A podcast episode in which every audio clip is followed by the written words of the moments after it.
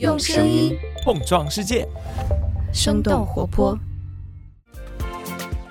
Hello，我是监制一凡。早咖啡正在招募实习生和全职的节目监制，欢迎你加入我们，一起来发现有洞察、有意思的商业科技话题。具体的联系方式可以在节目的文案中找到。现在，先让我们开始今天的节目。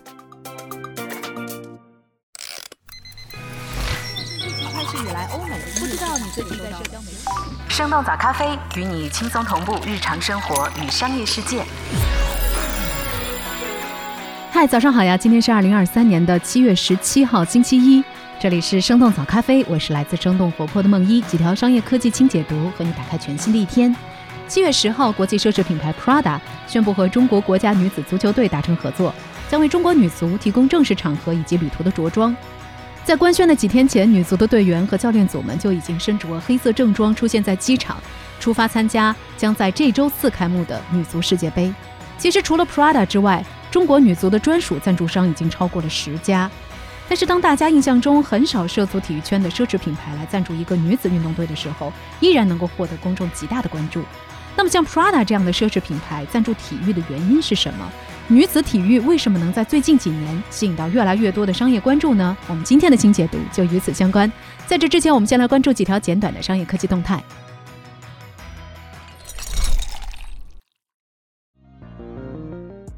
Google Bar 的重大更新，FTC 对 OpenAI 展开调查。七月十三号，Google 发布了人工智能聊天机器人 Bard 的最新进展。Bard 新增了包括中文在内的四十多种语言，还增加了语音转文字、调整回复语气和图像分析等等功能。今年六月，因为无法证明 Bard 符合欧盟的通用数据保护条例的要求，Google 被迫推迟了在欧盟推出 Bard 计划。而在这次更新之后，Google 也将向欧盟和巴西市场的用户开放 Bard 服务。同样是在七月十三号，根据华盛顿邮报的报道，美国联邦交易委员会，也就是 FTC，已经开始对 OpenAI 展开调查。FTC 将调查 ChatGPT 是否生成了虚假或不公平的回答内容，以至于损害了其他人的权益，比如侵害他人的名誉权等等。Sam Altman 表示会和 FTC 合作，并且相信 OpenAI 的技术是安全的，有利于消费者的。另外，拜登政府已经开始研究是否需要对 AI 工具进行审查。白宫科技政策办公室也在制定相关的战略，来理清 AI 所带来的益处和弊端。推特广告收入减半，首次向创作者广告分成。七月十五号，英隆马斯克在推特上表示，由于广告收入下降了接近百分之五十，以及沉重的债务负担，，Twitter 的收入目前少于这家社交媒体公司所必须的支出。这与马斯克在今年四月接受 BBC 采访时的表述有很大的差别。他当时表示，Twitter 已经大致达到了收支平衡，并且大部分广告商已经回归。自从马斯克接手 Twitter 以来，广告收入一直是一个艰难的问题，因为内容审核不力等等原因，许多广告商撤离了 Twitter。根据市场情报公司 Sensor Tower 的数据，马斯克接管时候，前一千名推特广告客户当中，今年四月份的时候已经流失了接近百分之六十。另外，爆发式增长的 Threads 也给 Twitter 带来了越来越大的压力。为了鼓励更多的创作者加入平台，推特在七月十四号推出了广告收入分成计划，内容创作者能够获得广告收入的一部分。不过，想要获得分成，创作者必须订阅 Twitter Blue 服务，并且在过去的三个月当中，每个月的帖子必须至少有五百万字的浏览量。符合条件的部分创作者已经拿到了今年二月份开始计算的分成，其中一个拥有一百九十万关注者的账号拿到了超过十万美元的收入。淘宝天猫集团计划取消 P 序列职级体系。根据三十六氪七月十三号的报道，淘宝天猫集团将会在内部取消 P 序列的职级划分。阿里巴巴具有 P，也就是 Professional，以及 M Management 两条职级体系，其中 P 代表专业序列，例如程序员和产品经理；M 则是管理序列，需要具备管理团队的经验和能力。P 序列职级划分取消之后，基层和中层员工的薪资和奖金不会只与层级挂钩。中高层的收入则将根据业务规模和团队规模来决定，这是淘宝天猫集团近些年来最大的人力制度改革。淘天集团回应表示，目前的方案仍在调研阶段。三十六氪的分析认为，将职级体系切得更细，能够保证大部分员工每年都能实现一定的职级变化，起到持续激励的作用。今年阿里巴巴在组织架构上动作频频，比如说三月宣布一加六加 N 的变革，将集团各业务拆分，并且自负盈亏。其他互联网大厂近些年来也在探索更加高效的业务与管理模式，比如今年四月，京东零售宣布取消事业群制，腾讯也在二零一九年优化了考核与晋升机制。周杰伦概念股巨星传奇上市。七月十三号，周杰伦概念股巨星传奇在香港挂牌上市。截止到当天收盘，巨星传奇的股价上涨百分之二十三，总市值超过三十八亿人民币。巨星传奇是由周杰伦的母亲叶惠美在二零一七年创办。成立之初，公司主打艺人经纪，负责经营周杰伦的演唱会和综艺节目等等业务。二零一九年，巨星传奇将业务重心转向新零售，目前新零售业务在巨星传奇的营收占比接近百分之七十。代表产品就是用于低碳饮食的魔动防弹咖啡。数据显示，去年魔动咖啡在中国防弹饮料市场当中销量排名第一，占据整个市场四分之一的份额。巨星传奇从二零二一年九月开始，先后提交了三次上市申请，最终的 IPO 规模也小于原始计划。近些年来，围绕艺人 IP 冲击上市的公司是越来越多了，但是 IPO 之路都比较坎坷，比如被称为“王一博概念股”的乐华娱乐。中间也一度出现过估值腰斩、部分投资者临阵退出的情况。三十六氪的观点认为，娱乐行业瞬息万变，明星资产存在一定程度上的泡沫效应，因此考察这类公司的时候会更加的谨慎。比如，除了明星 IP 之外，企业是否还具备真正健康和可持续的商业模式？以上就是值得你关注的几条商业科技动态，别走开，我们马上和你一块儿来关注为什么女子体育在过去几年能够快速吸引到大众的关注。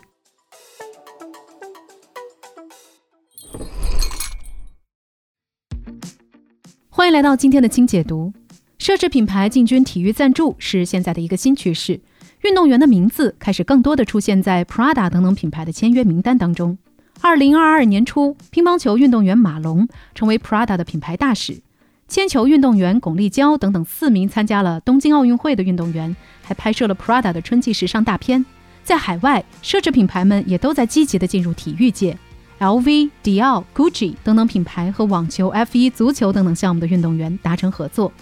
不过，从目前的案例上来看，与运动员的签约还是集中以男队为主。这次中国女足的赞助，以及去年阿玛尼和意大利女足的合作，是为数不多的女队签约案例。而且，中国女足的独家赞助其实也是近些年来的新鲜事物。直到2021年，中国国家女子足球队官方合作伙伴的赞助层级才被中国足协单独列出。和国外相比，中国女子体育商业化的发展还处于起步阶段。Prada 这类的赞助很少，长期稳定的体育赞助也不多。不过，在职业体育比较发达的欧美地区，足球、网球、篮球等等项目的女子比赛已经获得了越来越多的观众、品牌和投资人的注意。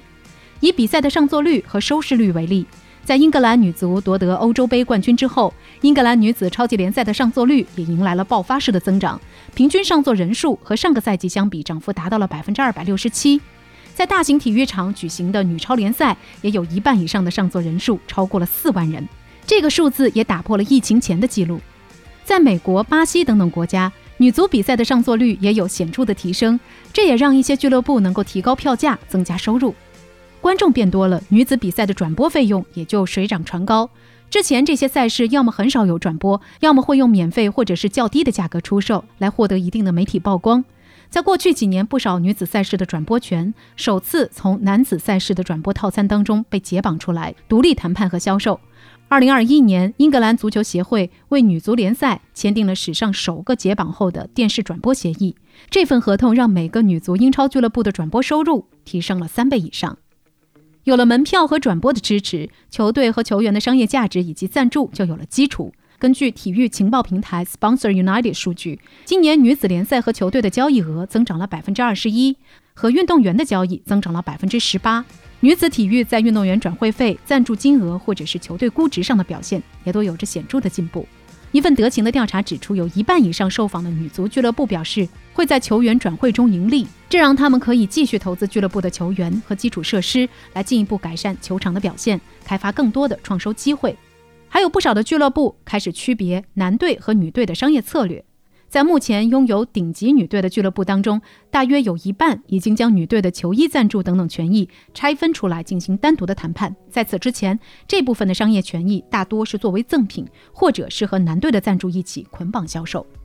从过去几年的变化来看，Prada 这次的赞助也是情有可原。它既顺应了奢侈品牌拥抱体育赞助的潮流，也抓住了女子体育不断发展的商业潜力。不过，为什么女子体育在过去的几年间能够快速吸引到大众的关注？除了热爱运动的女性越来越多，女子比赛越来越精彩之外，还有哪些商业因素呢？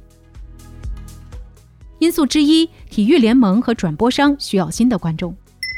对于体育联盟和转播商来说，如何培养新的观众，如何与短视频和游戏来争夺年轻观众的注意力，也是在未来保证自己的运动热度的关键。在女子体育观赛人数不断增加的情况下，体育联盟和转播商也注意到了这个充满可能性，而且还没有怎么被开发过的市场。长时间以来，女子体育比赛的曝光度很低，在英国主要电视频道的体育报道时间中，女子体育占比不到七分之一。在美国，只有百分之零点二的媒体版权预算分给了女性体育赛事。不过，英国妇女体育信托基金的研究显示，热爱女子体育的观众群体正在迅速的增长。在去年，有四百万从来没有看过英超足球直播的观众观看了英格兰女超联赛的直播；有一百八十万没看过男足世界杯的观众观看了女足欧洲杯的比赛。统计分析机构 Empire Analysis 的报告还指出，在美国，Z 世代和千禧一代看女子体育的人数和前人相比有显著的增加。有限的转播曝光和快速上升的大众注意力之间的差距，已经引起了一些头部体育媒体的关注。Google 在去年宣布和《纽约时报》旗下的体育媒体 The Athletic 达成合作，将从财务、技术和影响力等方面让 The Athletic 在女子体育方面的报道量翻倍。长期投资女子体育的美国盟友金融公司还在今年和迪士尼达成了一项数百万美元的赞助协议，宣布将九成的赞助金额投入到 ESPN 和女子体育相关的项目当中。洛杉矶时报和华纳兄弟旗下的体育公司也增加了在女子体育上的投入。除了传统媒体，新平台也在快速发展。女子运动媒体平台 Just Women Sports 在去年再次完成了一笔六百万美元的融资。其他媒体平台，比如 The Gist 和 Women's Sports Network，也在不断的扩大着自己的赞助和转播名单。这些变化都让女子体育更容易被看到。因素之二，运动员和体育品牌之间的新合作模式。根据体育情报平台 Sponsor United 的数据。去年全球女运动员签下的赞助数量同比增长了百分之二十，一些主流运动品牌也增加了和女性运动员的合作，比如从二零二零年开始积极签约女运动员的耐克乔丹，在乔丹女儿 Jasmine 的主导下，耐克乔丹签下了多位大学生和高中代言人，甚至还有一位 Peloton 的健身教练，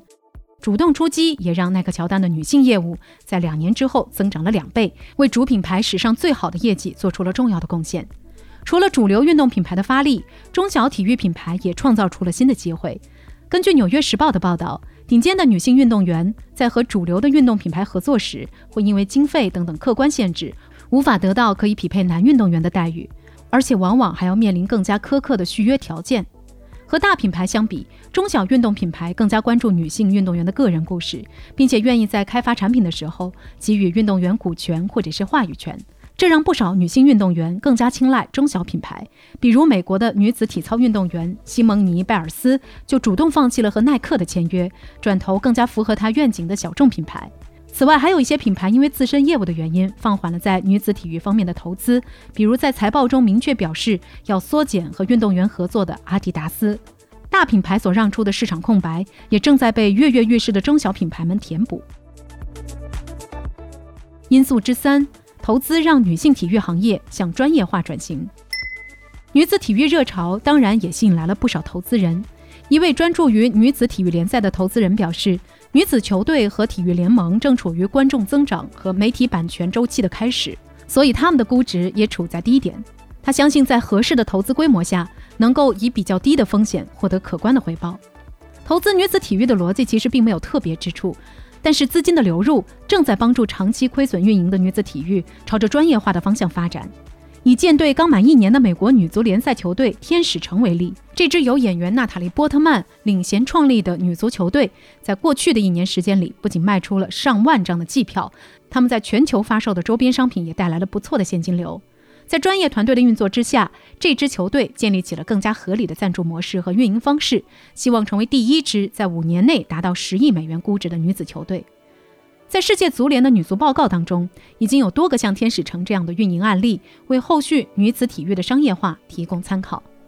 另外，更多的资金还能够更好地推动行业的转型，比如由前网球运动员塞琳娜·威廉姆斯领头的数字平台 Open Sponsoring，就是一个将品牌与运动员联系起来的数字市场。通过这样的平台，品牌能够找到匹配自己赞助定位和预算的运动员，改变传统女子体育赞助当中只找最顶尖运动员的情况，减少劝退赞助商的可能。自从2015年推出以来，Open Sponsoring 已经帮助沃尔玛、Foot Locker 等等品牌促成了超过一万四千多笔交易，其中有四成左右是为女子体育赞助。不过，虽然女子体育开始受到了大量的关注，甚至有媒体用“突破”来形容过去几年的进展，但是不能忽视的是，这些进展大多还是集中在欧美地区以及极个别的运动项目当中。哪怕是有所进步，女子运动所得到的关注度和资金仍然非常不足。